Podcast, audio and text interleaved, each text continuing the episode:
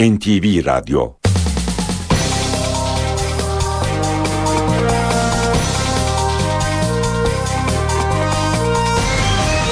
İşe giderken Mutlu sabahlar. Ben Aynur Altunkaş. Bugün 27 Mart Çarşamba. İşe giderkenle karşınızdayız. Saat 9'a kadar Türkiye ve dünya gündemindeki gelişmeleri paylaşacağız. Gazete manşetlerini, piyasa verilerini, yol ve hava durumlarını aktaracağız. Önce gündemin öne çıkan başlıklarına bakalım. Milli takım Macaristan'la bir bir berabere kalarak Dünya Kupası'na katılma şansını zora soktu. Eski milli futbolcu Fatih Akyel kalp krizi geçirdi. Hayati tehlikeyi atlatan Akyel'in tedavisine yoğun bakımda devam edilecek.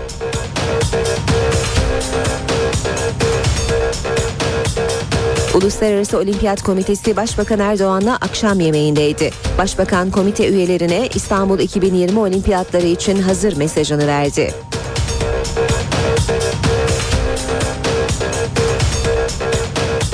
MHP lideri Devlet Bahçeli'nin Bursa mitinginde vur de vuralım öl de ölelim diyen kalabalığa verdiği yanıt yeni bir polemik başlattı. Başbakan Erdoğan Bahçeli'ye tepki gösterdi. MHP lideri ise sözlerimin arkasındayım dedi.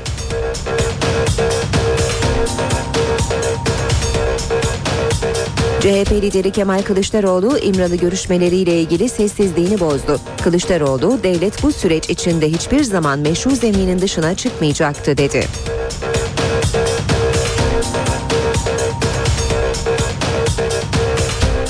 Başbakan Erdoğan bugün partisinin Akdeniz bölgesi milletvekilleriyle çözüm sürecini konuşacak. Toplantıya kadın ve gençlik kollarıyla belediye başkanları da katılacak.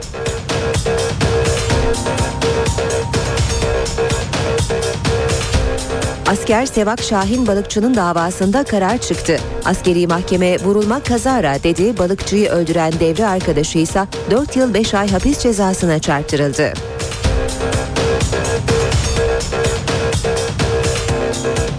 İstanbul Etiler'de bir sürücü trafik ışıklarında durduğu sırada kurşunların hedefi oldu. Hayatını kaybeden şahsın yol verme meselesi yüzünden öldürüldüğü iddia edildi. İşe giderken gazetelerin gündemi.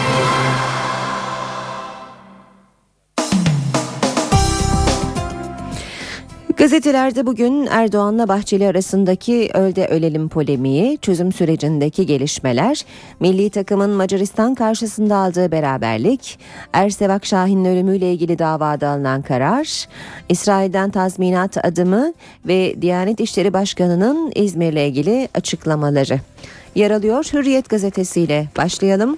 Dava çılgınlık olur demiş Hürriyet manşetinde. Gümrük Bakanı Hayati Yazıcı İmralı görüşmeleri için bir savcı dava açabilir diyen BDP'li Kışanak'a yanıt verdi. Bakan Yazıcı Kışanağ'ın yasal güvence istiyoruz sözleri için şöyle konuştu. Oslo ile ilgili soruşturma yanlıştı. Şimdi de bütün milletin topyekün Türkiye'nin sorununun çözülmesine odaklandığı yerde tam bir çılgınlık olur.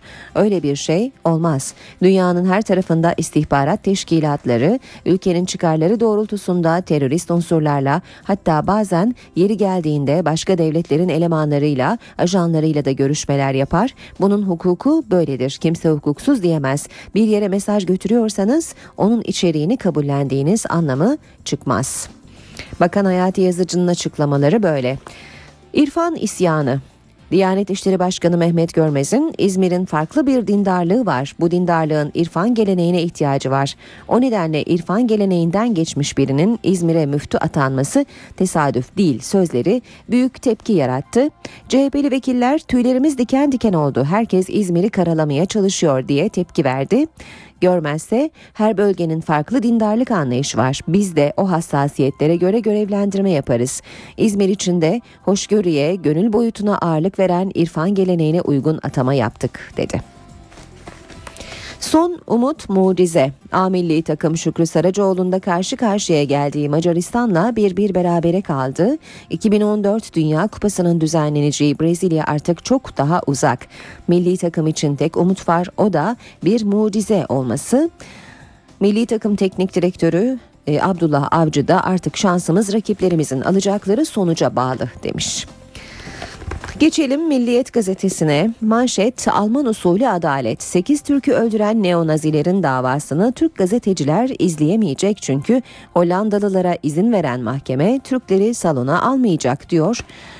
Milliyet manşet haberinde Nasyonel Sosyalist Yeraltı Terör Örgütü'nün hayattaki tek üyesi Beate Şape'nin yargılanacağı dava 17 Nisan'da Münih'te başlıyor.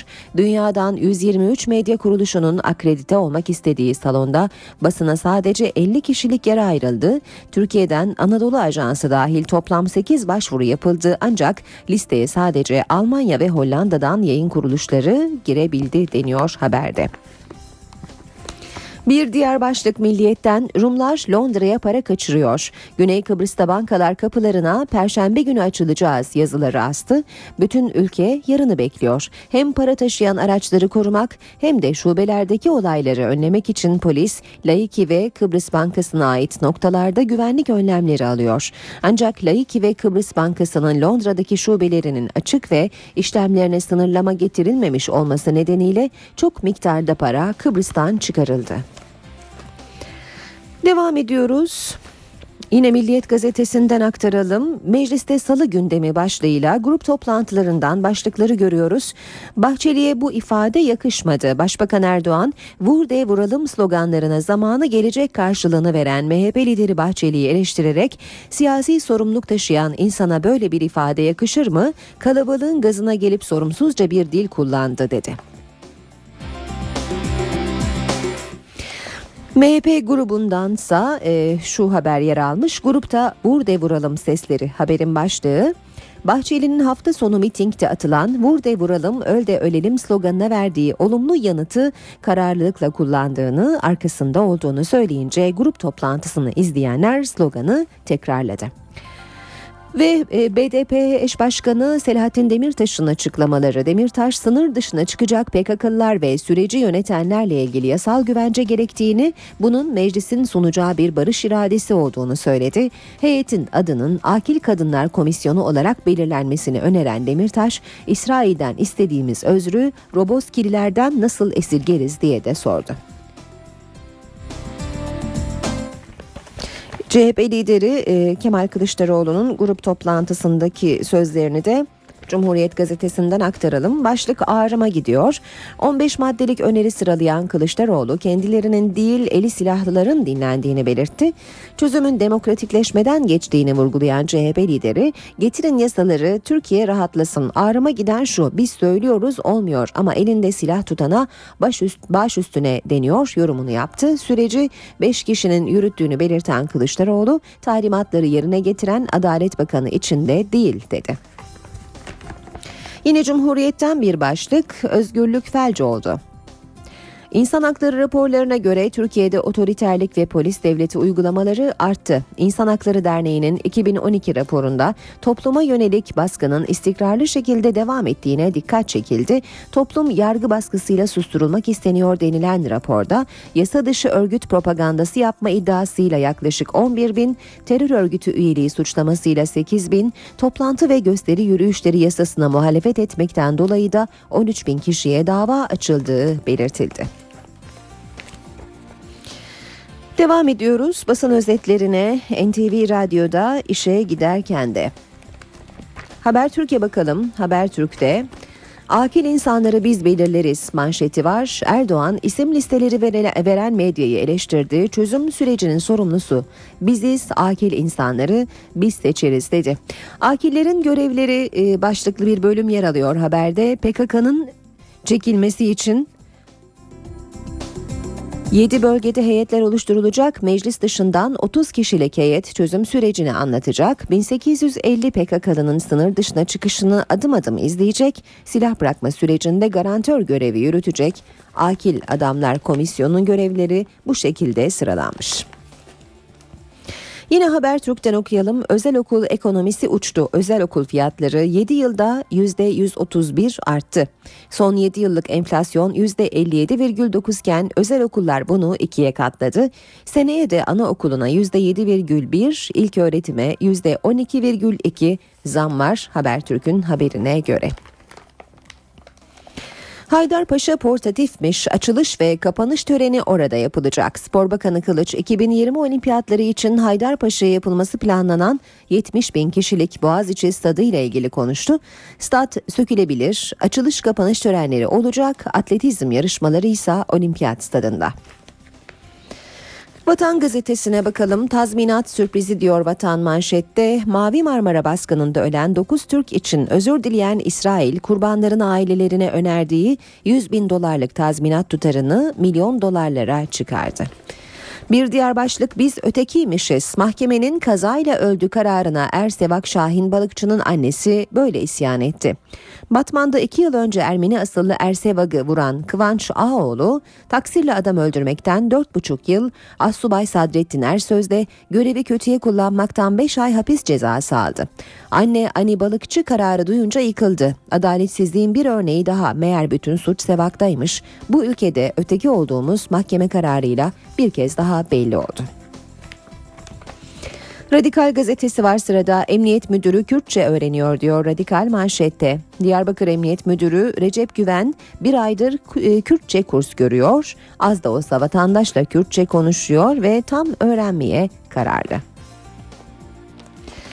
Dolgu alana 70 bin kişilik stat yapılır mı? Başlığı yer almış Radikal'de 2020 olimpiyatları için Haydarpaşa'da yapılması planlanan Boğaziçi Stadyumu'nun yeni bir tartışma başlattığı belirtiliyor. Yeni Şafak gazetesiyle devam edelim. Taşı toprağa altın diyor manşet. Terör nedeniyle yıllardır değerlendirilemeyen maden yatakları çözüm süreciyle yeniden ekonominin gündemine girdi. Sadece Ağrı, Ardahan, Kars'taki yeraltı zenginliğinin değeri 200 milyar doların üzerinde. Şırnak tek başına Türkiye'nin kömür ihtiyacını karşılayacak potansiyele sahip Yeni Şafak'ın haberine göre. Zaman gazetesiyle devam edelim. Ombudsmanlar şikayet kabul etmeye başlıyor. Referandumla anayasaya giren ve kamuoyunda ombudsmanlık olarak bilinen Kamu Denetçiliği Kurumu işbaşı yapıyor. Vatandaşlar cuma gününden itibaren kamu kurumlarının hatalı işlemleri ve hak ihlallerini şikayet edebilecek. Ombudsmanlar devletle vatandaş arasındaki sorunları mahkemeye gitmeden çözüme kavuşturacak. Sabah gazetesiyle devam edelim. Çiller ve güreşe şok soruşturma diyor sabah manşette. Eski Başbakan Çiller'le eski Genelkurmay Başkanı Güreş 19 yıl önceki faili meçhul için şüpheli sıfatıyla ifade verecek. Diyarbakır Başsavcılığı'nın bölgedeki faili meçhul cinayetlerle ilgili yürüttüğü soruşturmada 1994'te Şanlıurfa'da silahlı saldırıda öldürülen DEP İl Başkanı Muhsin Melih'in dosyası da raftan indirildi. Akşam gazetesinde manşet uçkur tutanakları. Askeri casusluk davasında sivil ayrıntılar. Dava dosyasındaki delil klasörlerinden çetenin bürokrat fişlemesi çıktı. İddialar korkunç. Eskort kızlar ilişkiye girdiği bürokratların cinsel zaaflarını rapor etmiş. Çete tutanağa geçirip şantaj yapmış. Saat 7.18 NTV Radyo'da işe giderken de birlikteyiz. Milli takım 2014'te Dünya Kupası için Brezilya'ya gitme şansını mucizelere bıraktı. Ay Yıldızlı takım dün akşamki kritik maçta Macaristan'la Şükrü Saracoğlu stadında 1-1 berabere kaldı. Milli takım teknik direktörü Abdullah Avcı Macaristan önünde oynanan futbolun karşılığını alamadıklarını dile getirdi. Avcı grupta şansımızın çok azaldığını ama son maça kadar kovalayacaklarını söyledi.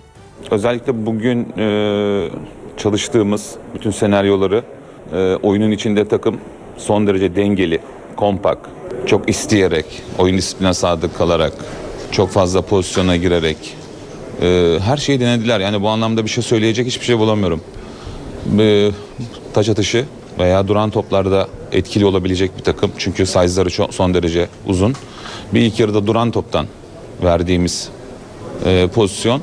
ikinci yarıda da taçtan tamamen oyunun kontrolü de elimizde giderken. Ondan sonra da oyunu çevirmek için her şeyi denediler.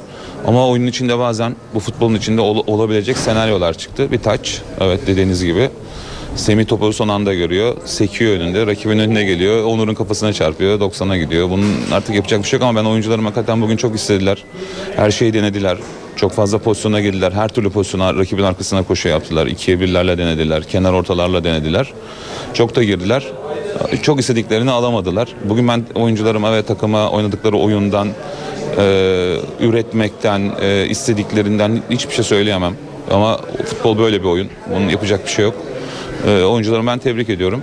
E, diğer sonuçlara bakıp yarışın ne, ne şekilde seyrettiğini göreceğiz. Tabii şansı sonuna kadar zorlamak lazım ama bu kadar güzel bir oyunun karşısında e, herkesi mutlu etmek, buraya gelen bu kadar seyirci insanları özellikle Mart ayında Türk futbolunun iki kulübümüzün çeyrek final yaptığı yerde biz de bu yarışın tamamen dibine yapışmak istiyorduk. Olmadı ama bu oyuncu grubu e, kendi kulüplerinde de burada da gösterdikleri mücadele yine aynı şekilde devam edeceklerdir. Eski milli futbolcu Fatih Akgel dün akşam kalp krizi geçirdi. Doktorları hayati tehlikeyi atlatan Akgel'e anjiyo yapıldığını ve tedavisine yoğun bakımda devam edileceğini söyledi. NTV Radyo Dün akşamki maça ilişkin ayrıntıları az sonra gazetelerin spor başlıklarından aktarmaya devam edeceğiz. Şimdi siyasete geçelim. MHP lideri Devlet Bahçeli'nin Bursa mitinginde yaşananlar yeni bir polemik başlattı. Bahçeli hafta sonu vur de vuralım, öl de ölelim diyen kalabalığa onun da zamanı gelecek yanıtını vermişti. Devlet Bahçeli'ye tepki gecikmedi. Başbakan Erdoğan partisinin grup toplantısında kime vuruyorsun, kimi vuruyorsun diye sordu. MHP lideri ise geri adım atmadı. Merak etmeyin onun da zamanı gelecektir ifadesini kararlılıkla kullandım. Bugün de bu sözümün sonuna kadar arkasındayım. Bir siyasi sorumluluk taşıyan insana böyle bir ifade yakışır mı? Bursa mitinginde öl de ölelim, vur de vuralım sloganlarına onun da zamanı gelecek diyen MHP lideri Devlet Bahçeli'ye Başbakan Recep Tayyip Erdoğan'dan sert yanıt geldi. Herkes bilsin ki yeri ve zamanı geldiğinde ne yapacağımız ve neyi göze alacağımız mutlaka görülecektir. Kime vuruyorsun? Kimi vuruyorsun? Zamanı gelecek dediğin zaman bununla neyi ifade ediyorsun? Partisinin grup toplantısında konuşan Bahçeli o sözlerinden geri adım atmadı. Başbakansa MHP liderini çatışmacı bir dil kullanmakla suçladı. Türk milletinin bölündüğü, son yurdumuzun parçalandığı bir ortamda bizim duyarsız, tepkisiz kalacağımızı mı zannedilmektedir? Milliyetçi Hareket Partisi geçilmeden hainler, hain niyetler amacına ulaşamayacaktır. MHP Genel Başkanı yaşatmanın değil, ölmenin ve öldürmenin istismarından beslenen bir dil kullanıyor. Yaptığı bu. MHP Genel Başkanı'nın kullandığı bu dil 80 öncesinde öldürülen, 80 sonrasında idam edilen gençlerin hatıralarına açık şekilde saygısızlıktır. CHP lideri Kemal Kılıçdaroğlu İmralı görüşmeleriyle ilgili sessizliğini bozdu. Grup toplantısında konuşan Kılıçdaroğlu, devlet bu süreç içinde hiçbir zaman meşru zeminin dışına çıkmayacaktı dedi. Devlet bu süreç içinde hiçbir zaman meşru zeminin dışına çıkmayacaktı. Tarih yine bize haklı çıkaracak. CHP lideri Kemal Kılıçdaroğlu teröre çözüm arayışına ilişkin 16 maddelik şartlarını saydı. Kılıçdaroğlu'nun önerilerinin arasında özel yetkili mahkemelerin kaldırılması, seçim barajının düşürülmesi, tutuklu milletvekillerinin serbest bırakılması, terör suçunun yeniden tanımlanması maddeleri var. Adam gibi demokrasiyi getirelim. CHP lideri grup toplantısında konuştu, süreçte yaşanabilecek hayal kırıklığının telafi edilemez sonuçlar doğurabileceği uyarısı yaptı. Cumhuriyet Halk Partisi barışa karşıdır diyorlar. Bugüne kadar hiçbir Cumhuriyet Halk Partili hiçbir çocuğumuzun, gencimizin, yaşlımızın, kadınımızın saçının teline dahi zarar gelmesini asla ve asla istememiştir ve istemeyecektir de. Sana İsmet İnönü'nün söylediği gibi hadi canım sen de demek benim görevimdir. Kılıçdaroğlu hükümete güvenmediğini söyledi, Akil Adamlar Komisyonu hakkında ilk kez konuştu. Gerçekleri Araştırma Komisyonu Türkiye Büyük Millet Meclisi'ndeki uzlaşma komisyonuna bağlı olarak çalışacak. Siyasi iktidara değil. Biz sorunun çözüm yeri olarak Türkiye Büyük Millet Meclisi'ni gösterdik. Başka bir yeri değil. O nedenle bizim önerimizde onların önerileri arasında 180 derece fark var. CHP lideri partililere salona kurulan ekrandan Başbakan Recep Tayyip Erdoğan'ın bir görüntüsünü izletti. Bu proje içerisinde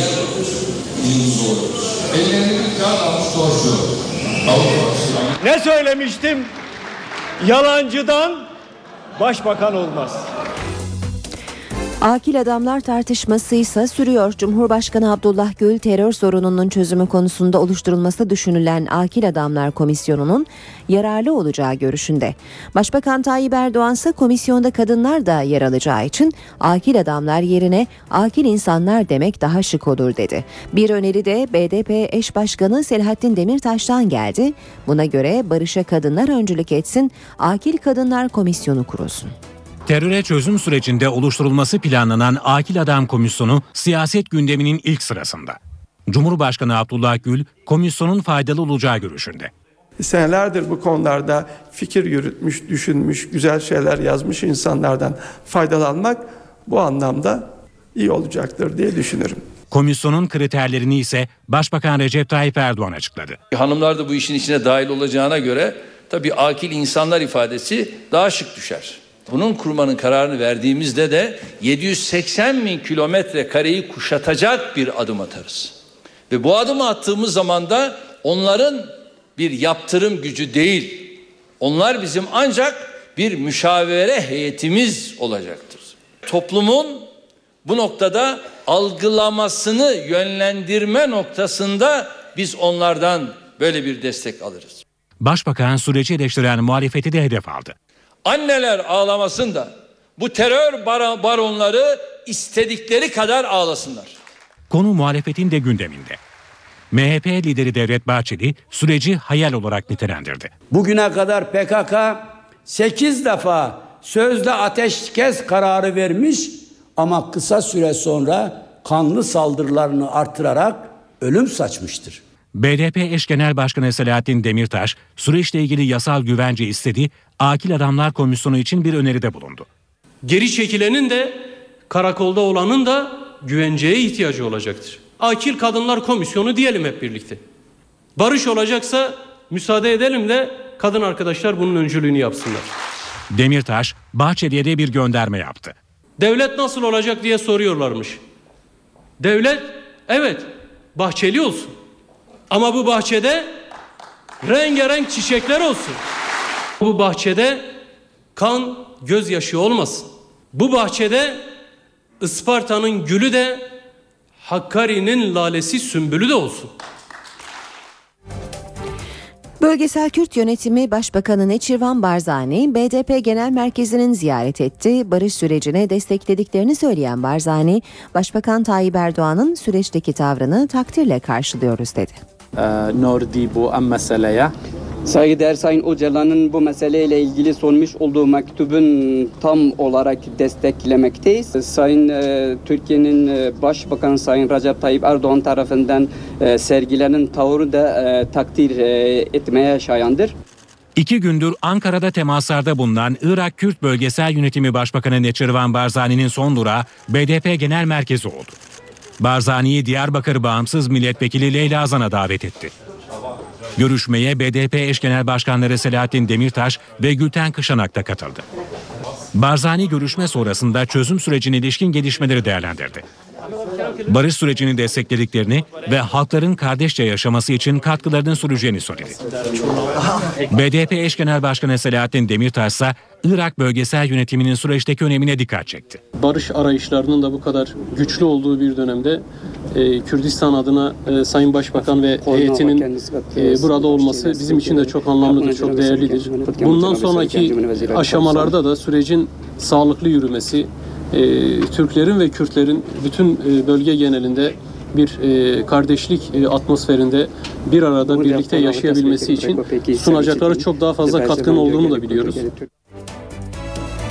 Saat 7.30 olmak üzere işe giderken de birazdan İstanbul, Ankara ve İzmir'in trafik notlarına bakacağız ve spor haberlerini aktaracağız.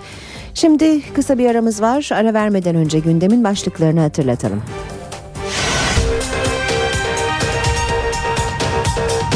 Milli takım Macaristan'la 1-1 berabere kalarak Dünya Kupası'na katılma şansını zora soktu. Eski milli futbolcu Fatih Akyel kalp krizi geçirdi. Hayati tehlikeyi atlatan Akyel'in tedavisine yoğun bakımda devam edilecek.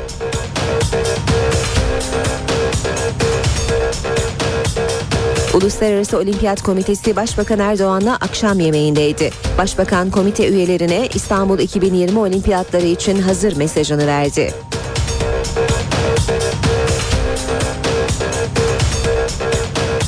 MHP lideri Devlet Bahçeli'nin Bursa mitinginde vur de vuralım, öl de ölelim diyen kalabalığa verdiği yanıt yeni bir polemik başlattı. Başbakan Erdoğan Bahçeli'ye tepki gösterdi. MHP lideri ise sözlerimin arkasındayım dedi.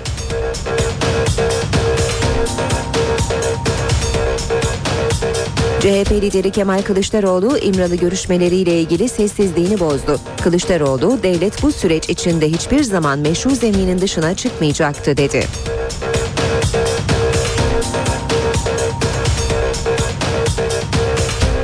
Başbakan Erdoğan bugün partisinin Akdeniz bölgesi milletvekilleriyle çözüm sürecini konuşacak. Toplantıya kadın ve gençlik kollarıyla belediye başkanları da katılacak.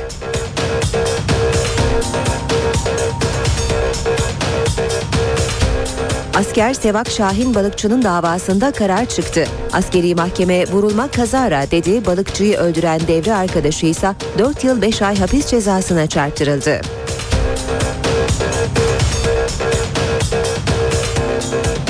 İstanbul Etiler'de bir sürücü trafik ışıklarında durduğu sırada kurşunların hedefi oldu. Hayatını kaybeden şahsın yol verme meselesi yüzünden öldürüldüğü iddia edildi.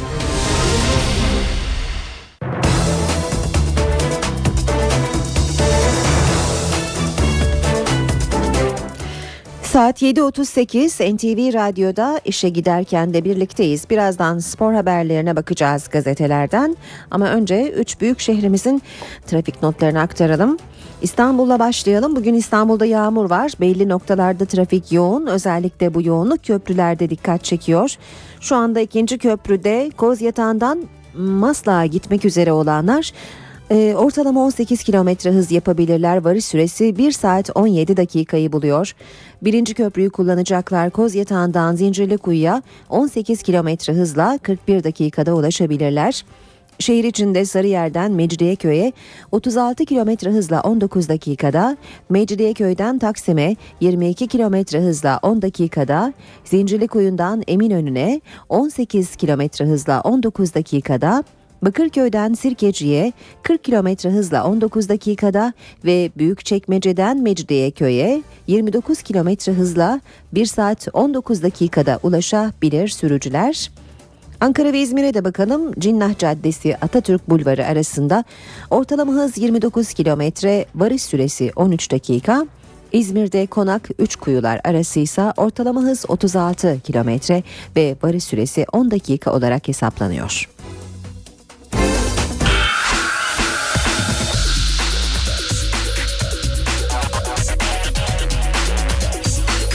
Spor sayfaları.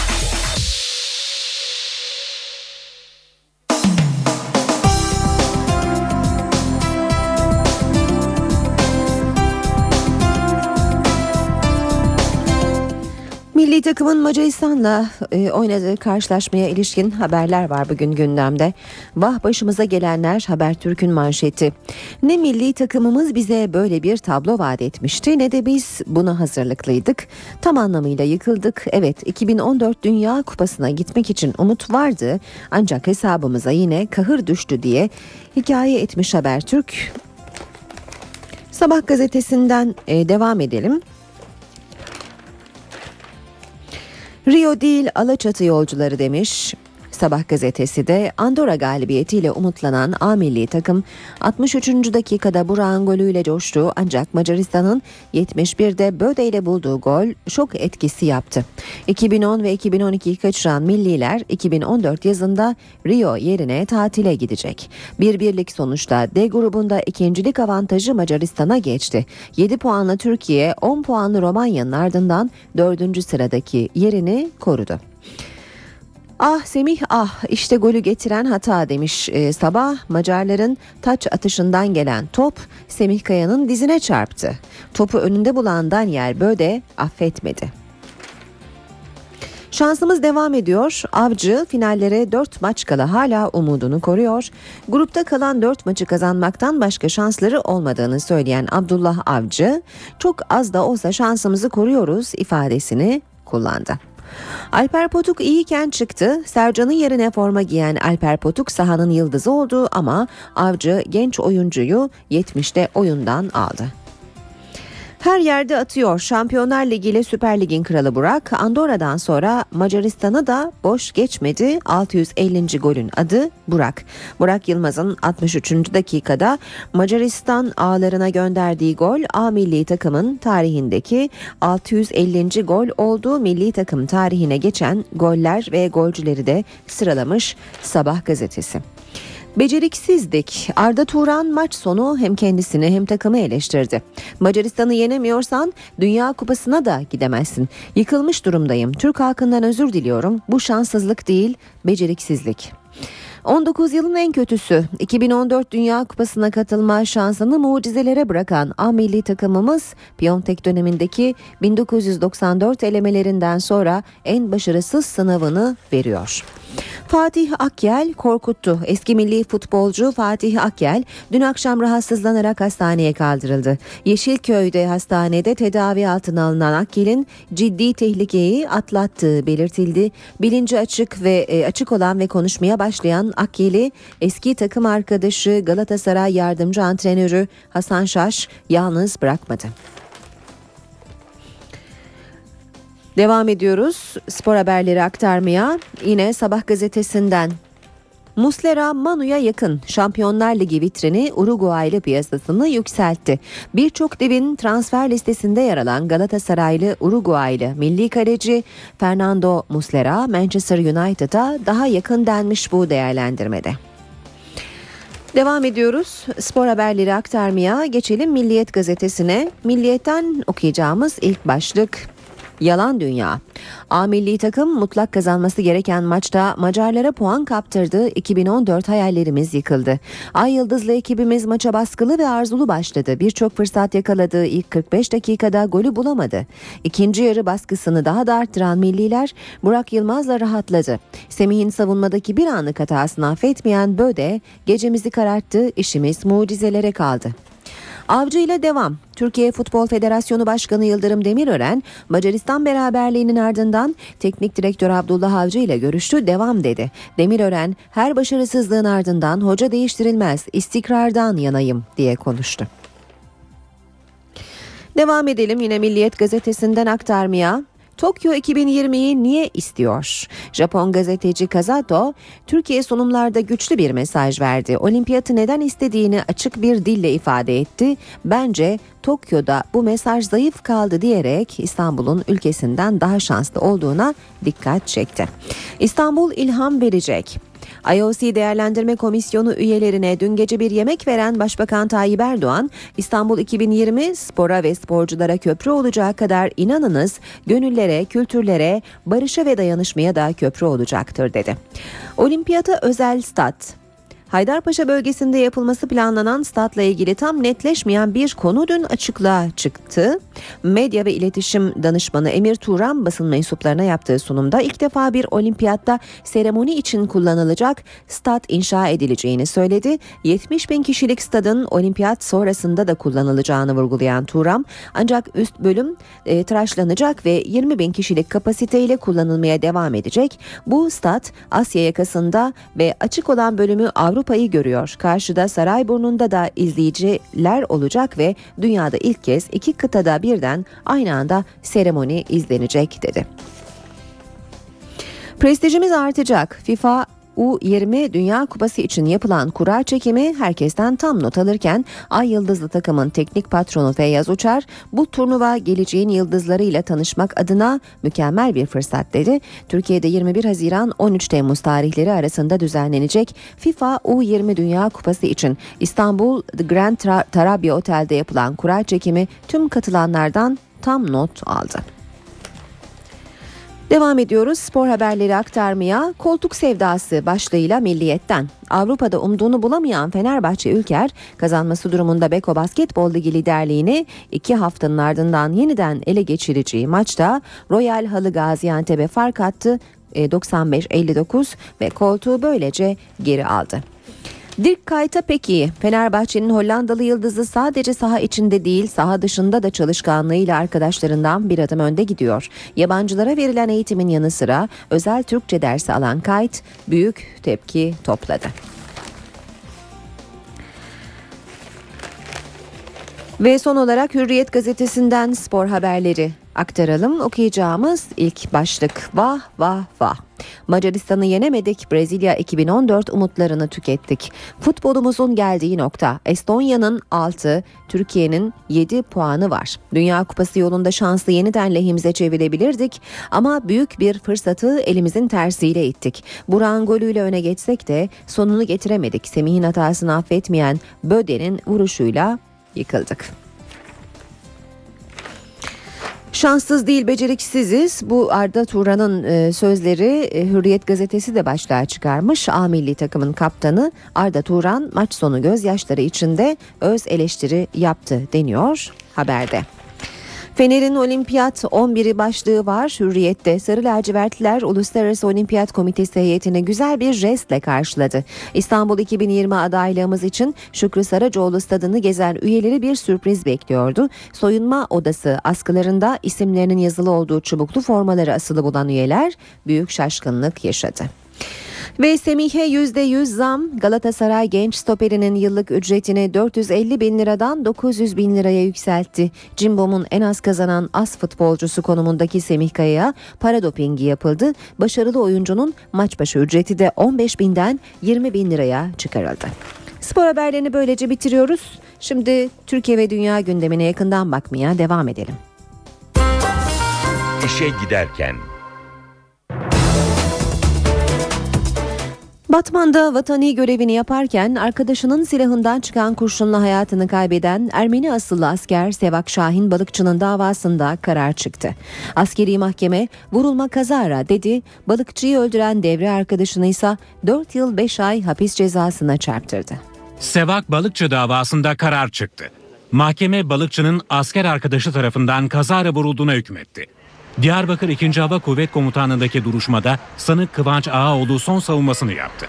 Ağaoğlu kendisine ırkçı yakıştırması yapılmasından rahatsızlık duyduğunu söyledi. Sevak bir kez öldü, ben her gün ölüyorum. Üzgünüm dedi. Mahkeme sanık Ağaoğlu'nu bilinçli taksirle öldürme suçundan 4 yıl 5 ay 10 gün hapis cezasına çarptırdı. Diğer sanık jandarma karakolunun eski komutanı Assubay Sadrettin Ersöz'ü de 5 ay hapis cezasına mahkum etti. Ersöz'ün cezası ertelendi. Sevak Şahin Balıkçı'nın ailesi mahkemenin aksine olayın kaza olduğuna inanmıyor. Bu kararla ölenin çok ucuz olduğunu düşündüm. Düşündürttüler. Öteki olduğumuz belli oldu. O kadar ısrarla söyledim. Başka ülkelere muhtaç olmak istemedim. Kararın burada çözülmesini istedim. Olmadı. Ermeni olduğu için öldürüldü. Başka bir şeyle değil, ırkçı bir cinayetle gitti. Ben kazı olduğunu hiçbir zaman inanmadım. Sevak Şahin Balıkçı 24 Nisan 2011 yılında vatani görevini yaptığı Batman Gümüşörgü Karakolu'nda devre arkadaşı Kıvanç Ağaoğlu'nun silahından çıkan kurşunla hayatını kaybetmişti. İstanbul Beşiktaş'ta bir sürücü aracında kurşunların hedefi oldu. Ağır yaralı genci olay yerinden geçen Danimarkalı bir doktorun çabası da kurtaramadı. Hayatını kaybeden şahsın yol verme meselesi yüzünden öldürüldüğü iddia edildi. Ancak polisin araçta yaptığı incelemede uyuşturucu madde ve silaha rastlaması şüpheleri beraberinde getirdi. Erhan Hastürk adlı şahıs otomobiliyle dün akşam saatlerinde Nispetiye Caddesi'nden Etiler'e doğru gidiyordu. İddialara göre seyir halindeyken başka bir otomobilden Hastürk'ün aracına ateş açıldı. İki arabanın yan yana giderken birisi ona ateş etti sonra devam etti kaçtı. Aracın içinde mi ateş etti? Aha. Tek kişi miydi peki ateş eden? Bak görmedik ya. Biz silah sesine geldik sadece. Sonra bu vuruldu, bomba buraya çarptı, durdu kaldı öyle. Hastürk bunun üzerine aracının hızını arttırdı, kaçmaya başladı. Kimliği belirsiz şüpheli de aracıyla onu takip etti. Ak Merkez önündeki yoğun trafikte araçların yavaşladığı sırada cinayet şüphelisi bir kez daha ateş açmaya başladı. Beş el ateş etti sonra da çocuğun arabasına vura vura itip devam ettiler yollarına. Mermiler Erhan Astürk'ün çeşitli yerlerine isabet etti. Araç kaldırıma çarparak durdu. Oradan geçen Danimarkalı bir doktor ilk müdahaleyi yaptı ama Astürk hayatını kaybetti. Doktor sağlık görevlilerine yaptıklarını, polise de neler olduğunu anlattı. Polisin Hastürk'ün aracında yaptığı incelemede uyuşturucu madde ve tabanca bulması soruşturmayı başka bir boyuta taşıdı. Beyaz renkli bir otomobille kaçan saldırgan henüz yakalanamadı. İstanbul Küçükçekmece'de bir tır metrobüs yoluna girdi. Hem E5 hem de metrobüs yolu günün en yoğun saatinde kilitlendi. Seferler durunca metrobüsü tercih eden İstanbullular yaya kaldı. Tır kontrolden çıktı metrobüs yoluna girdi. O an tercihli yoldan metrobüs geçmemesi faciayı önledi. Kaza İstanbul Küçükçekmece'de meydana geldi. Yağmur nedeniyle kayganlaşan yolda tır E5'ten çıktı, bariyerleri parçalayarak metrobüs yoluna girdi.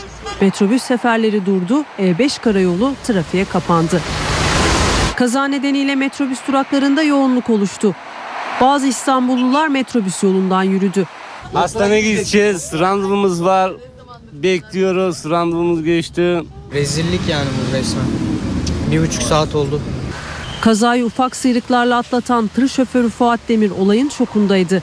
Yeni aldığı 3000 liralık mozotun yola saçılmasına üzülüyordu. Olay yerine getirilen çekici tırı metrobüs yolundan kaldırdı. Yaklaşık bir saatin ardından metrobüs seferleri tekrar başladı. Ancak yolda onarım çalışmaları devam ediyor. İstanbul-Bursa arası ulaşım deniz uçaklarıyla yaklaşık 20 dakikaya düşüyor. Deneme uçuşları bitti. Şimdi 1 Nisan'da seferlere başlanacak. Türkiye'nin iki önemli şehri İstanbul ve Bursa arası sadece 20 dakikaya inecek. İki şehrin sakinlerinin deniz uçaklarıyla tanışmasına sayılı günler var. İstanbul ve Bursa arasındaki yolculuk süresi azalmaya devam ediyor. İlk etapta hızlı deniz otobüsleriyle süre yaklaşık bir buçuk saate düşmüştü. Şimdi deniz uçaklarıyla süre 20 dakikaya kadar düşüyor. Şimdi bu uçağı daha yakından tanımak için ilk seferine katılıyoruz. Gazeteci arkadaşlarımızla birlikte deneme seferine katılıyoruz. Biraz önce Haliç'ten havalandık ve şu sıralarda İstanbul Boğazı üzerindeyiz. Nefis bir manzara var. Tabii ki bu bir deniz uçağı olduğu için iç hacmi daha küçük ve gürültüyü daha fazla hissediyoruz. Uçağın yolcu kapasitesi ise 18 kişi. Bursa Büyükşehir Belediyesi'nin ulaşım halkalarından biri olan deniz uçaklarıyla gidiş dönüş her gün 4 sefer yapılacak. Talepler doğrultusunda bu sefer sayıları artırılacak ve e, daha da talepler arttığı zaman uçak sayıları da artmış olacak. 1 Nisan'da tarifeli seferlerine başlayacak deniz uçaklarıyla yolculuğun maliyeti 100 lira. Ankara'da binlerce şişe sahte içki ele geçirildi. İçkilerde öldürücü oranda metanol maddesine rastlandı. İçki şişelerinin üzerindeki etiket ve bandrolleri gerçeğinden ayırmaksa neredeyse imkansız. Ankara polisi son yılların en büyük sahte içki operasyonunu yaptı. Baskınlarda binlerce şişe yerli ve yabancı içki ele geçirildi. Eğlence mekanlarında sahte içki satıldığı ihbarını alan polis önce bar ve restoranları ardından da bu mekanlara içki sağlayan aracıları tespit etti. Teknik takip sonucu Altındağ ilçesinde Bodrum katında kurulan bir içki imalathanesine ulaşıldı. Yaklaşık 3000 şişe sahte içkinin bulunduğu depoda yüzlerce litre alkolle sahte bandroller ve içki etiketleri ele geçirildi. Bandrol, etiket ve kilitli kapağına kadar içkilerin her şeyi orijinaliyle birebir aynı. Ancak şişelerdeki içkilerin laboratuvar sonuçları içindekilerin çok farklı ve tehlikeli olduğunu gösterdi. Sahte içkilerde öldürücü oranda metanol maddesine rastlandı. Ucuz olduğu için kullanılan metanol yüksek oranlarda alındığında ölüme sebep olabiliyor. Metanol sanayide, yapıştırıcılarda, boya incelticilerinde ve model uçak yakıtlarında kullanılıyor. Şırnak'ta sağlık kuruluşlarına son kullanma tarihi geçmiş aşıların dağıtıldığı ortaya çıktı. Bayat aşılar 9 çocuğa uygulandı. Tarihi geçmiş aşıların sadece etkisini yitirdiği ve çocukların sağlığına zarar gelmeyeceği belirtildi. 9 bebeğe son kullanma tarihi geçmiş aşı yapıldı. Şırnak İl Halk Sağlığı Merkezi bulaşıcı hastalıklarla mücadele kapsamında 150 tane karma aşı dağıttı. Aşılar bazı çocuklara uygulandı. Cizre'deki Aile Sağlık Merkezi görevlileri dağıtımdan 1-2 saat sonra aşıların son kullanma tarihinin geçtiğini fark etti. Aşı uygulaması durduruldu. Dağıtılan aşılar toplatıldı. NTV'nin sorularını yanıtlayan Şırnak İl Halk Sağlığı Müdürü Doktor Muhsin Hayyam Elçi, tarihi geçmiş aşının etkisiz olduğunu, sağlığa bir zararı olmadığını açıkladı. Aşı yaptığımız 9 çocuğu da kontrole çağırdık. Şu dakikaya kadar da bir sıkıntımız yok. Bir sıkıntı olmasını da beklemiyoruz zaten. Aşıları da miadı geçtiği için biz çocukları da aşısız kabul ediyoruz. Bir ay geçtikten sonra bu çocukları tekrar aşılayacağız. Elçi, Şırnakları aşılarını düzenli yaptırmaya devam etmeleri konusunda uyardı. NTV Radyo Günaydın herkese yeniden işe giderken de birlikteyiz. Ben Aynur Altunkaş. Birazdan Gökhan Abur'la son hava durumunu konuşacağız. Önce gündemin başlıklarını hatırlatalım.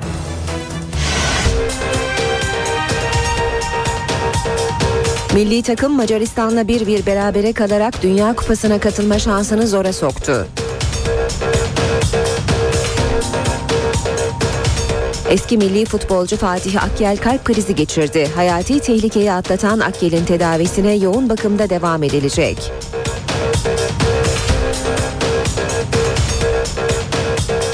Uluslararası Olimpiyat Komitesi Başbakan Erdoğan'la akşam yemeğindeydi. Başbakan komite üyelerine İstanbul 2020 Olimpiyatları için hazır mesajını verdi.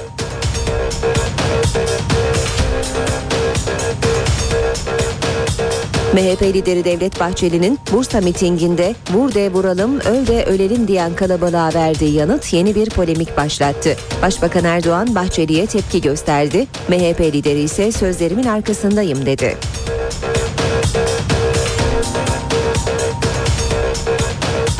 CHP lideri Kemal Kılıçdaroğlu İmralı görüşmeleriyle ilgili sessizliğini bozdu. Kılıçdaroğlu devlet bu süreç içinde hiçbir zaman meşru zeminin dışına çıkmayacaktı dedi.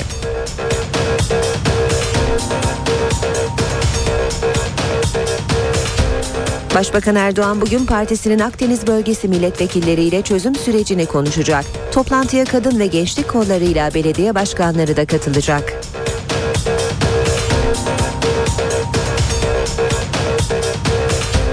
Asker Sevak Şahin balıkçının davasında karar çıktı. Askeri mahkeme vurulma kazara dedi. Balıkçıyı öldüren devre arkadaşı ise 4 yıl 5 ay hapis cezasına çarptırıldı.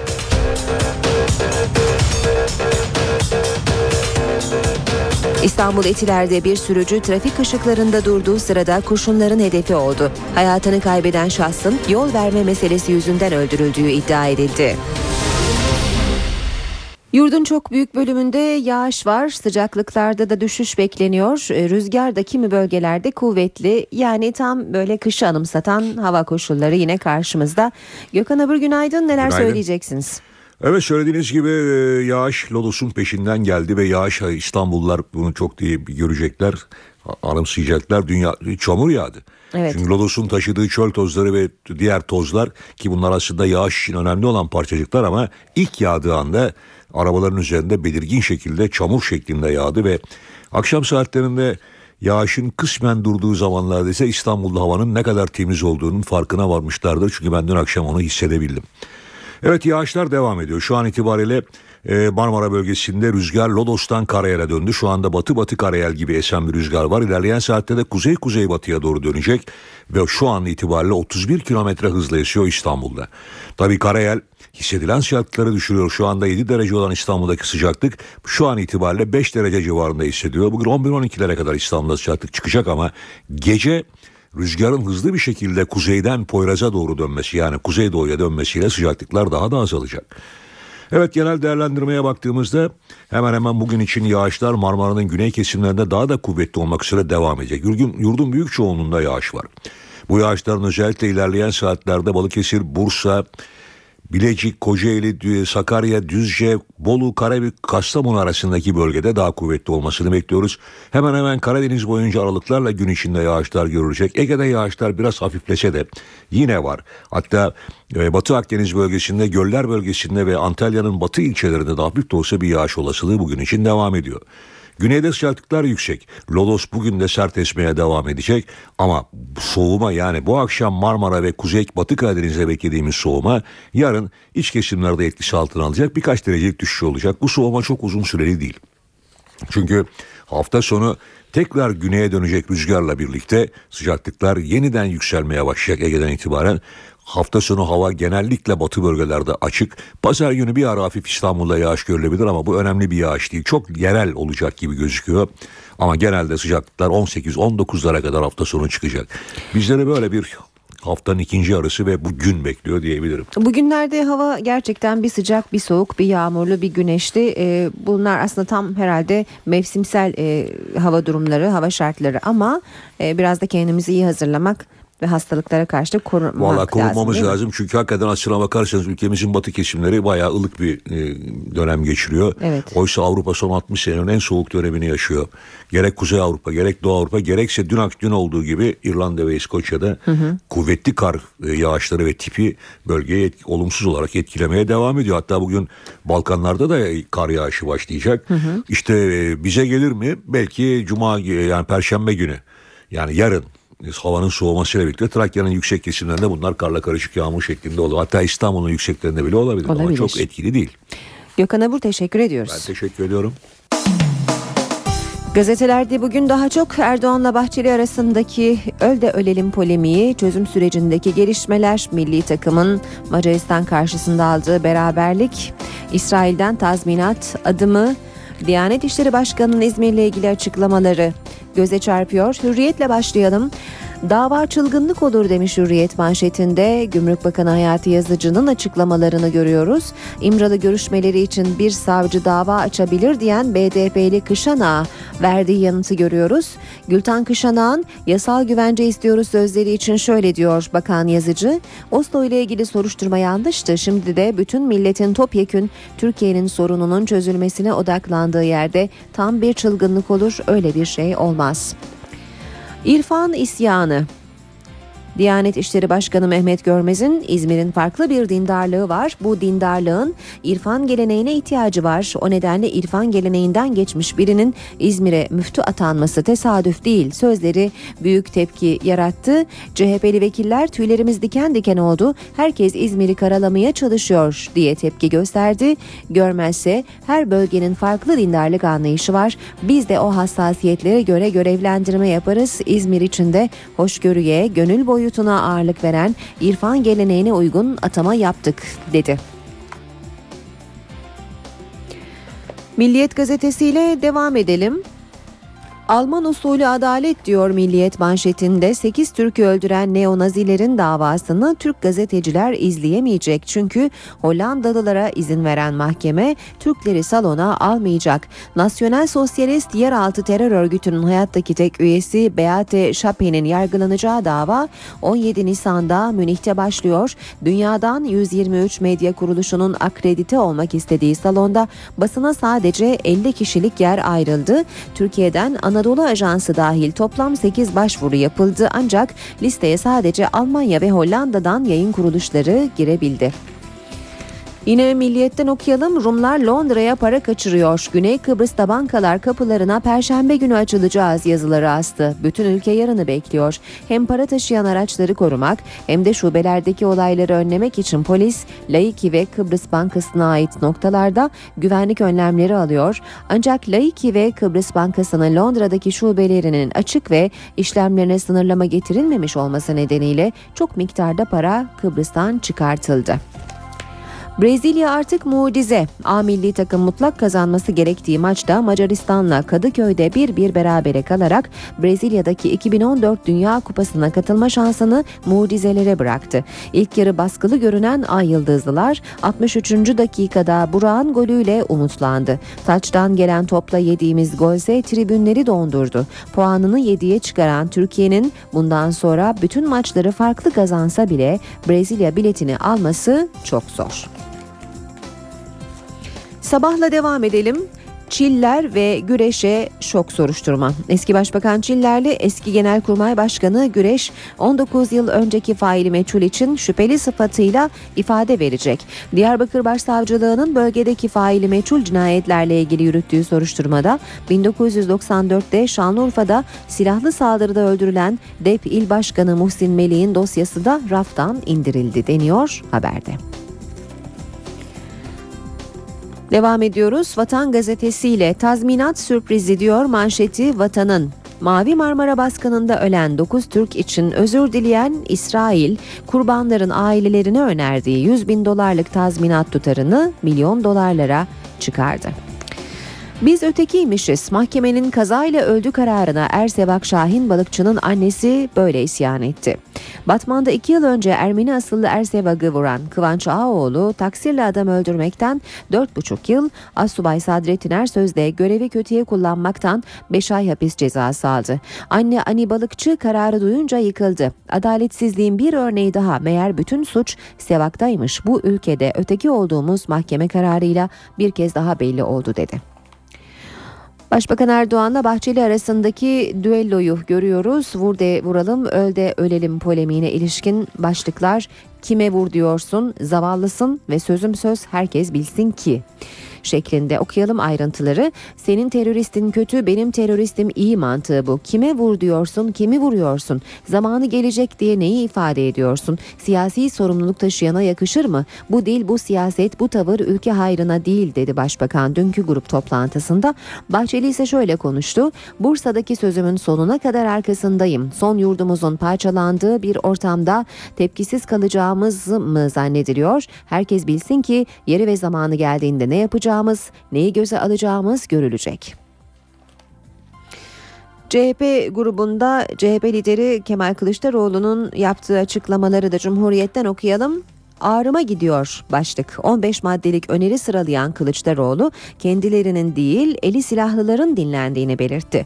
Çözümün demokratikleşmeden geçtiğini vurgulayan CHP lideri getirin yasaları Türkiye rahatlasın. Ağrıma giden şu biz söylüyoruz olmuyor ama elinde silah tutana baş üstüne deniyor yorumunu yaptı. Süreci 5 kişinin yürüttüğünü belirten Kılıçdaroğlu talimatları yerine getiren Adalet Bakanı içinde değil dedi. Özgürlük felci oldu sıradaki başlık. İnsan hakları raporlarına göre Türkiye'de otoriterlik ve polis devlet uygulamaları arttı. İnsan Hakları Derneği'nin 2012 raporunda topluma yönelik baskının istikrarlı şekilde devam ettiğine dikkat çekildi. Toplum yargı baskısıyla susturulmak isteniyor denilen raporda yasa dışı örgüt propagandası yapma iddiasıyla yaklaşık 11 bin, terör örgütü üyeliği suçlamasıyla 8 bin, toplantı ve gösteri yürüyüşleri yasasına muhalefet etmekten dolayı da 13 bin kişiye dava açıldığı belirtildi. Yeni Şafak'la devam edelim. Taşı toprağı altın diyor manşeti Yeni Şafak'ın. Terör nedeniyle yıllardır değerlendirilemeyen maden yatakları çözüm süreciyle yeniden ekonominin gündemine girdi. Sadece Ağrı, Ardahan, Kars'taki yeraltı zenginliğinin değeri 200 milyar doların üzerinde. Şırnak tek başına Türkiye'nin kömür ihtiyacını karşılayacak potansiyele sahip. Radikal gazetesinde manşet Emniyet Müdürü Kürtçe öğreniyor. Diyarbakır Emniyet Müdürü Recep Güven bir aydır Kürtçe kurs görüyor. Az da olsa vatandaş da Kürtçe konuşuyor ve tam öğrenmeye kararlı. Zamanda ombudsmanlar şikayet kabul etmeye başlıyor. Manşetini görüyoruz. Referandumla anayasaya giren ve kamuoyunda ombudsmanlık olarak bilinen Kamu Denetçiliği Kurumu işbaşı yapıyor. Vatandaşlar Cuma gününden itibaren kamu kurumlarının hatalı işlemleri ve hak ihlallerini şikayet edebilecek. Ankara gündemi.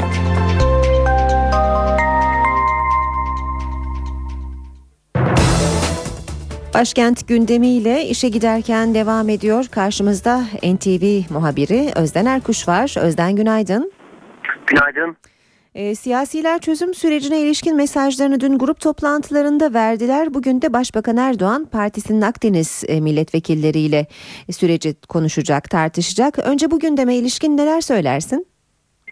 Çözüm süreci tüm yönleriyle tartışılmaya devam ediliyor. Başkent Ankara'da süreç ana başlık elbette akil adamlar bir, baş, bir başka tartışma başlığı.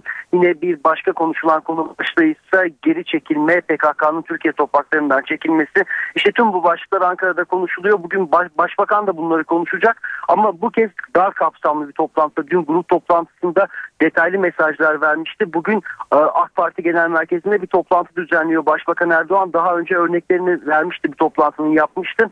Bir benzerini yapacak aslında. Akdeniz bölgesindeki kentlerin milletvekilleriyle kahvaltıda bir araya gelecek Başbakan Erdoğan.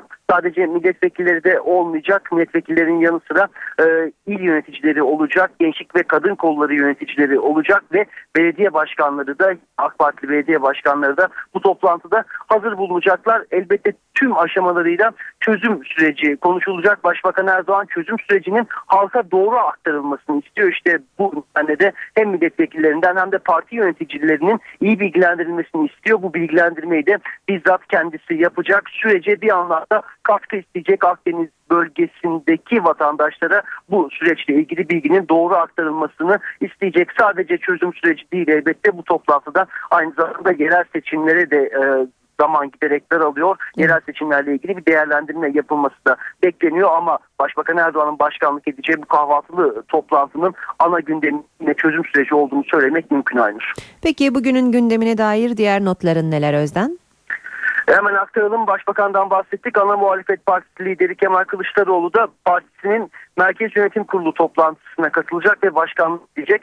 Toplantıda kuşkusuz Türkiye gündemindeki konular ele alınacak. Başta süreç olmak üzere dün sürece ilişkin eleştirilerini iletmişti Kemal Kılıçdaroğlu. Bugün de benzer görüşlerini parti yöneticileriyle paylaşması bekleniyor. Bu toplantının ardından da o toplantıda ne konuşulduğuna ilişkin soruları Haluk Koç yanıtlayacak bir basın toplantısıyla yine gündemdeki konuları da değerlendirmesini bekliyoruz. Ankara'da bir başka önemli gündem başlığı Uludere raporu. Raporda artık sona gelindi. Alt komisyonda kabul edilen ve muhalefet şerhleri alınan rapor bugün Meclis İnsan Hakları Komisyonu'nda görüşülecek. 34 kişi hayatını kaybetmişti hatırlanacağı üzere hava operasyonunda ve onunla ilgili rapor geçtiği günlerde alt komisyonda kabul edilmişti. 14 aylık bir çalışmadan bahsediliyor ve olayın sorumlusuna ilişkin raporda herhangi bir adres gösterilmiyor, herhangi bir kişi ya da kurum adres gösterilmiyor.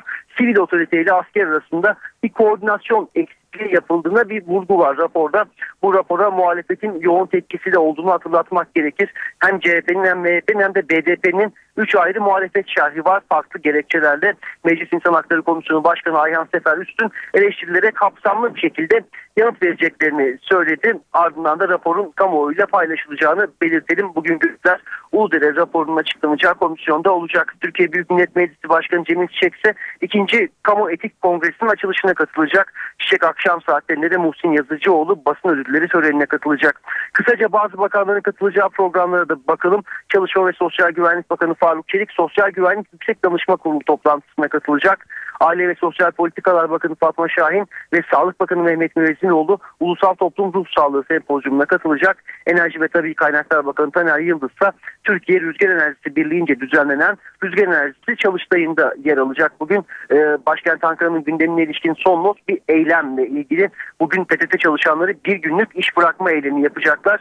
E, Meclis Genel Kurulu'nda önümüzdeki hafta bir yasa tasarısı görüşülecek. Posta çalışanları kanun tasarısı bu tasarıyla sendikalar e, PTT çalışanlarının iş güvencesinin ortadan kalkacağını iddia ediyorlar. İşte bu gerekçeyle PTT çalışanları bugün bir gün boyunca iş bırakacaklar. Aynı zamanda Kızılay'dan Türkiye Büyük Millet Meclisi'ne kadar da bir yürüyüş gerçekleştirecekler. Bugün başkent Ankara'da öne çıkan gündem başlıkları böyle olacak Aynur. Özden Erkuş teşekkür ederiz. Kolay gelsin.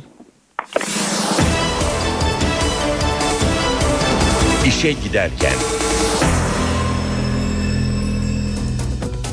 Şimdi İstanbul, Ankara ve İzmir'in trafik notlarına bakalım. İstanbul'da yağmur var. Sürücülere e, hız yapmamaları konusunda e, uyarıda bulunarak başlayalım ve takip mesafesini korumaya özen gösterelim lütfen.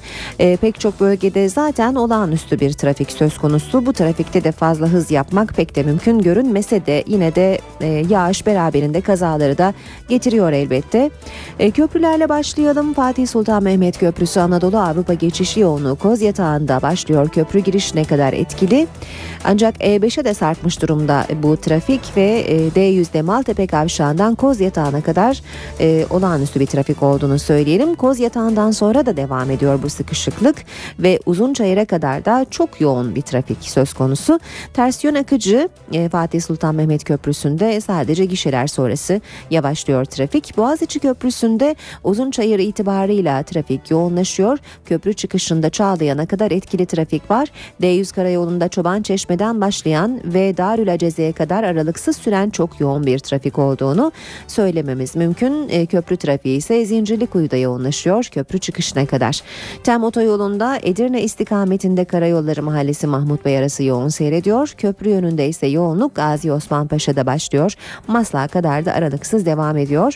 O 3'te Mahmut Bey Doğu Kavşağı Anıt Mezar arası çok yoğun. Ters yönde hal Mahmut Bey arası yine yoğun seyreden bölgelerden ardından Tem'de Anadolu yakasında Ataşehir ve Çamlıca gişeler arası yoğun seyrediyor. Yine de yüze dönelim Avrupa yakasında Ambarlı'dan başlayan ve Sefaköy'e kadar uzanan e, yoğun bir trafik olduğunu söyleyebiliriz. Ankara ile devam edelim. Cinnah Caddesi Atatürk Bulvarı arasında e, 25 kilometre hızla 15 dakikada. Anadolu Bulvarı Keçiören arasında 25 kilometre hızla 16 dakikada e, seyahat edebilirsiniz. İzmir'de Konak Üçkuyular arası 36 kilometre hızla 10 dakikada e, kat edilebilir. Mavişehir'den Konağa 32 kilometre hızla 27 dakikada. Üçkuyular vapur iskelesinden Alsancak'a da 22 kilometre hızla 21 dakikada ulaşabilirsiniz.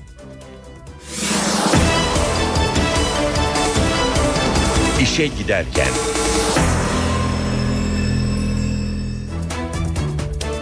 Gündemin önemli maddelerinden biri İsrail'in Türkiye'den dilediği özür. Cumhurbaşkanı Abdullah Gül gelişmeyi İsrail'in gerekeni yapmış olmasından memnuniyet duyuyoruz sözleriyle değerlendirdi. Başbakan Tayyip Erdoğan verilen sözlerin takipçisi olacaklarını söyledi. Muhalefet ise özre kuşkulu yaklaşıyor. Mavi Marmara'ya yapılan çok büyük bir yanlıştı tabii. Onun giderilmesiyle ilgili şartlarımızı söylemiştik ve çok e, kesin de tavrımız vardı. Nihayet tabii İsrail bunu gördü ve yapması gerekenleri yapmış oldu. Bundan tabii ki e, memnuniyet duyuyorum. Cumhurbaşkanı Abdullah Gül, İsrail'in Mavi Marmara baskını nedeniyle Türkiye'den özür dilemesini bu sözlerle değerlendirdi. Konu Başbakan Tayyip Erdoğan'ın grup konuşmasında da gündemdeydi. Erdoğan sürecin takipçisiyiz dedi. Bundan sonra artık biz bu telefon görüşmesiyle verilen sözlerin tutulup tutulmadığını yeni uygulamalara bakmak suretiyle takip edeceğiz. Sürece göre de Türkiye olarak tavrımızı belirleyecek, tutumumuzu netleştirecek ve adımlarımızı da ona göre atacağız. Başbakan özür krizinin çözülme sürecinde yaşananları da anlattı. Önce Netanyahu'nun sesini aldım ama ben dedim Sayın Obama'nın sesini özlemiştim önce kendisiyle de bir görüşeyim. Obama'nın şahitliğinde bu görüşmeyi gerçekleştirerek bu işi bu şekilde bitirdik ve ardından da biz açıklamamızı yaptık. Çünkü eşeği sağlam kazağa bağlayacağız. Ondan sonra Allah'a emanet edeceğiz. MHP Genel Başkanı Devlet Bahçeli ise özün zamanlamasına dikkat çekti. Hedef Suriye'dir, hedef İran'dır ve hedef İsrail'in güvenliğini sağlama alarak Kürdistan'ın kurulmasına yol ve alan açmaktır. Amerika Birleşik Devletleri'nin Ankara Büyükelçisi Francis Ricciardone de özür konusunda konuştu. İsrail-Türkiye ilişkilerinin normalleşmesinden memnuniyet duyduklarını belirten Ricciardone, bölge barışı için karşılıklı fikir alışverişi ve işbirliğinin artacağını düşünüyoruz dedi. Piyasalarla devam ediyoruz. İMKB 100 endeksi 1205 puan ve %1,46 oranında da değer kazanarak 83.970 puandan dünü tamamladı. Bu sabah serbest piyasada e, dövizde düşüş var. Dolar 1.81, Euro 2.33'ten işlem görüyor. Euro dolar 1.29, dolar yen 95 düzeyinde. Altının onsu 1598 dolar. Kapalı çarşıda külçe altının gramı 93 lira. Cumhuriyet altın 629, çeyrek altın 156 liradan işlem görüyor. Brent petrolün varil fiyatı 109 dolar. Milli takım Macaristan'la 1-1 berabere kalarak Dünya Kupası'na katılma şansını zora soktu. Eski milli futbolcu Fatih Akyel kalp krizi geçirdi. Hayati tehlikeyi atlatan Akyel'in tedavisine yoğun bakımda devam edilecek.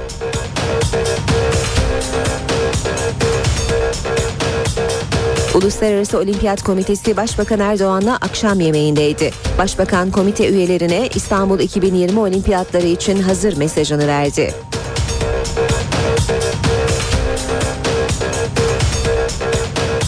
MHP lideri Devlet Bahçeli'nin Bursa mitinginde vur de vuralım, öl de ölelim diyen kalabalığa verdiği yanıt yeni bir polemik başlattı. Başbakan Erdoğan Bahçeli'ye tepki gösterdi. MHP lideri ise sözlerimin arkasındayım dedi.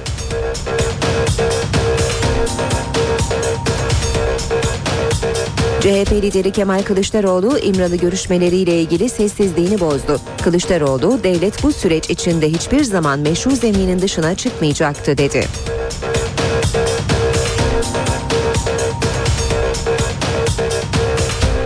Başbakan Erdoğan bugün partisinin Akdeniz bölgesi milletvekilleriyle çözüm sürecini konuşacak. Toplantıya kadın ve gençlik kollarıyla belediye başkanları da katılacak.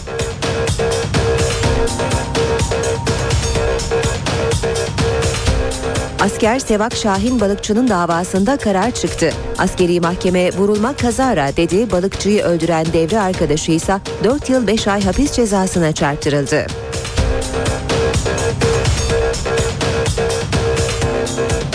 İstanbul Etiler'de bir sürücü trafik ışıklarında durduğu sırada kurşunların hedefi oldu. Hayatını kaybeden şahsın yol verme meselesi yüzünden öldürüldüğü iddia edildi.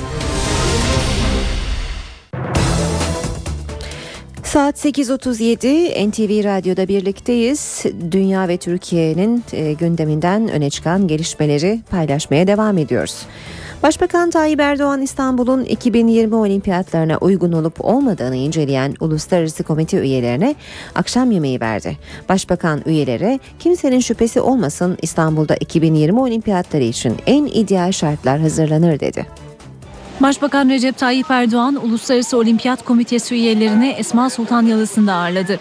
Yemeğe Gençlik ve Spor Bakanı Suat Kılıç ve Milli Olimpiyat Komitesi Başkanı Uğur Erdener de katıldı. Fener Rum Patriği Bartolomeo'ya da davetliler arasındaydı. Başbakan Erdoğan basına kapalı yemekte yaptığı konuşmada komite üyelerine İstanbul'un 2020 olimpiyatları için kararlılığını vurguladı. Erdoğan'ın olimpiyatların yapılması için en ideal şartları sağlayacağımızdan hiç kimsenin şüphesi olmasın dediği öğrenildi.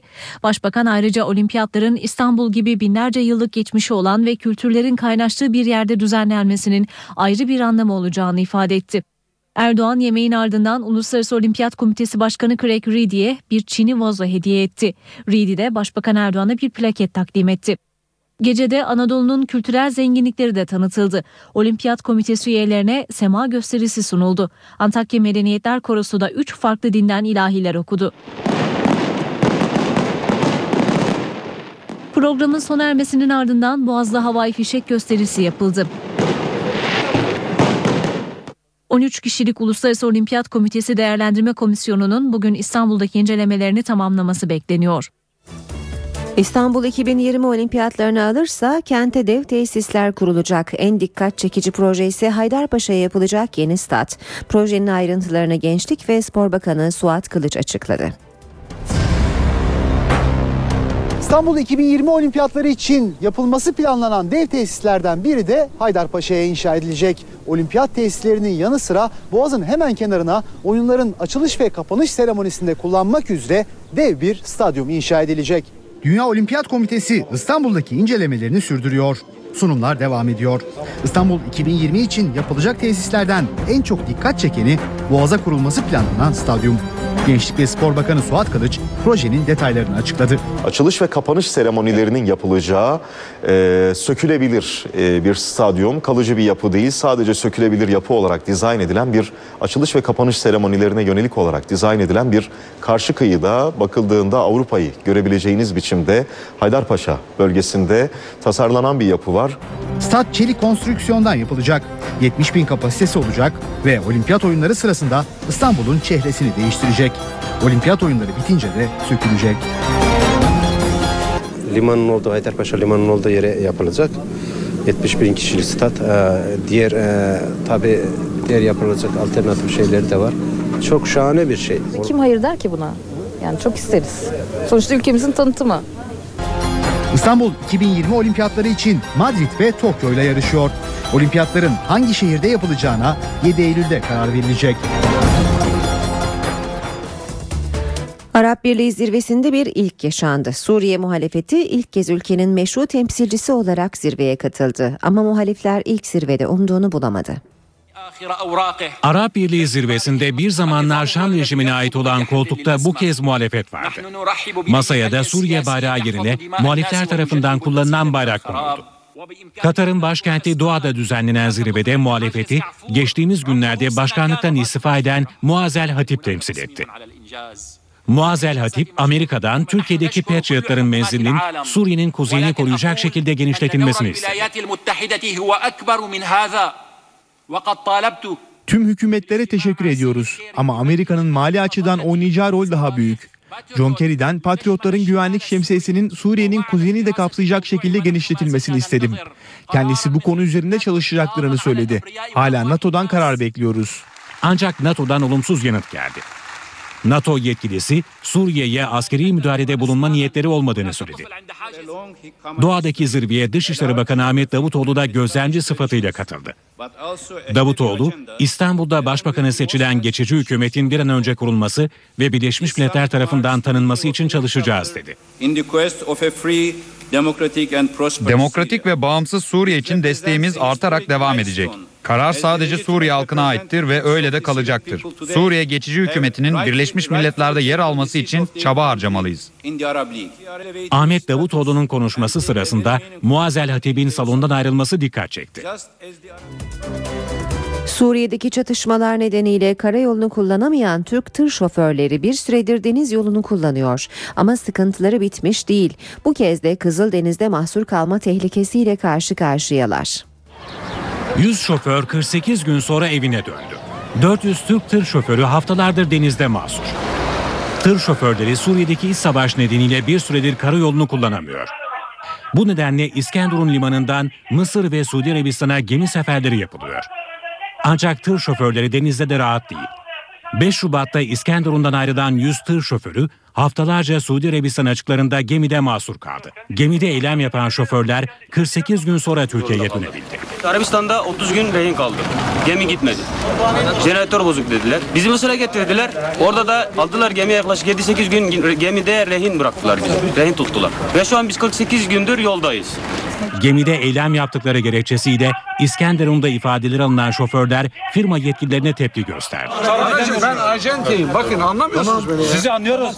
Peki bizim hatamız değil. O acente, o bilmem ne. Tır şoförlerinin iddiasına göre yaklaşık 400 tır hala Kızıldeniz'de mahsur. Uluslararası Nakliyeciler Derneği mahsur kalanların kurtarılması için harekete geçti. Ee, Cumartesi günü e, İskenderun'dan hareketli bir gemi gönderildi. Direkt bu gemi Kızıldeniz'e geçecek ve orada e, yığılmış olan araçları e, Peyderpey tabii birkaç gün içerisinde bunu tahliye edecek. Ekonomik krizle boğuşan Kıbrıs Rum kesiminde bu kez öğrenciler sokaktaydı. Öğrencilerin tepkisinin sebebi Avrupa Birliği ve IMF'nin kurtarma paketiydi. İflasın eşiğinden son anda dönen Rumların öfkesi dinmiyor. Bu kez kurtarma planının ağır yaptırımlar içerdiğini savunan öğrenciler sokağa çıktı. Avrupa Birliği karşıtı dövizler taşıyan öğrenciler parlamento binasına doğru yürüyüşe geçti. Avrupa Birliği ve Troika'nın getirdiği kısıtlamalara karşıyız. Avrupa belirli bir zümreye değil hepimizin yararına hareket etmelidir. 10 gündür kapalı olan bankaların açılış tarihinin perşembeye ertelenmesi ise hayat şartlarını zorlaştırıyor. Bankalar bu kadar uzun süre kapalı kalmamalıydı. Piyasalar ticaret öldü. İnsanlar çok kızgın. Belirsizlik insanları rahatsız ediyor. Bankaların açılması sonrası mevduat sahiplerinin akınına uğramasından kaygı duyuluyor. Rumların Avrupa Birliği ve IMF ile yaptığı anlaşmaya göre ülkenin ikinci büyük bankası Daiki kapatılacak. Güvence altında olmayan 100 bin euronun üzerindeki mevduatın yaklaşık %40'ına da el koyulacak. Amerika Başkanı Barack Obama kendi güvenliğini bir kadına emanet etti. Görevi Amerika Başkanı'nı korumak olan gizli servisin başına Julia Pearson adlı ajan getirildi. Olayı ilginç kılansa gizli servisin tarihinde bir ilk olması. Amerikan gizli servisinin 148 yıllık tarihinde bir ilk yaşandı. Amerikan Başkanı Barack Obama gizli servisin başına ilk kez bir kadını atadı. Başlıca görevi Başkan Obama, ailesi ve üst düzey Amerikalı yetkilileri korumak olan gizli servisi artık 53 yaşındaki Julia Pearson yönetecek. Kendisi de deneyimli bir ajan olan Pearson, 4000'den fazla Amerikan ajanına başkanlık edecek. Pearson'ın bu göreve getirilmesinin arkasında gizli servisin maço ve erkek egemen imajını yıkmak istemesi yatıyor. Amerikan gizli servisi geçtiğimiz yıl patlak veren seks skandalıyla eleştiri oklarını üzerine toplamıştı. Obama'ya Kolombiya ziyaretinde eşlik eden ajanların kaldıkları otelde hayat kadınlarıyla bir araya geldiği ortaya çıkmıştı. Skandal 6 ajanı işinden etmiş, gizli servisin başındaki Mark Salon'un da ani bir kararla emekliye ayrılmıştı. Amerikan Time dergisi kanserle mücadele için işbirliği yapan bilim insanlarının çabasını kapağına taşıdı. Harvard'da görev yapan Türk profesör Mehmet Toner de o ekipte. Kanserin çaresi rüya takımlarında. Bilim adamları kansere bireysel çabalarla çözüm bulunamayacağını anladı.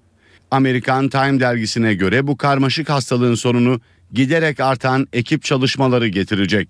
Yeni yöntem biyologtan genetikçiye, kimyagerden cerraha, pek çok farklı daldan bilim adamının bir araya gelerek kansere çare araması. Amerika Birleşik Devletleri merkezli Kansere Karşı Ayağa Kalk Vakfı da kanserle mücadele eden onlarca ekibi finanse ediyor. Harvard'da görev yapan Türk Profesör Mehmet Toner de vakıftan destek alanlar arasında.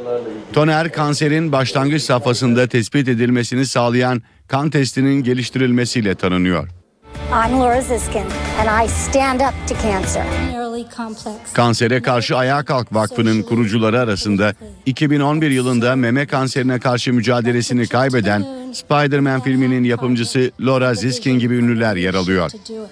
Vakıf bir yandan ekiplerin çalışmalarını desteklerken bir yandan da kansere karşı bilinci artırmak için ünlülerin yer aldığı kampanyalar düzenliyor. Bu haberle işe giderken sona eriyor. Bugün 27 Mart Dünya Tiyatro Günü. Tiyatroya gönül vermiş, sahnede, sahne arkasında emek vermiş ve vermekte olan tüm sanatçılara kutlu olsun diyerek bitiriyoruz programımızı. Ben Aynur Altunkaş. Saat başında gelişmelerle yeniden buluşmak üzere. Hoşçakalın. NTV Radyo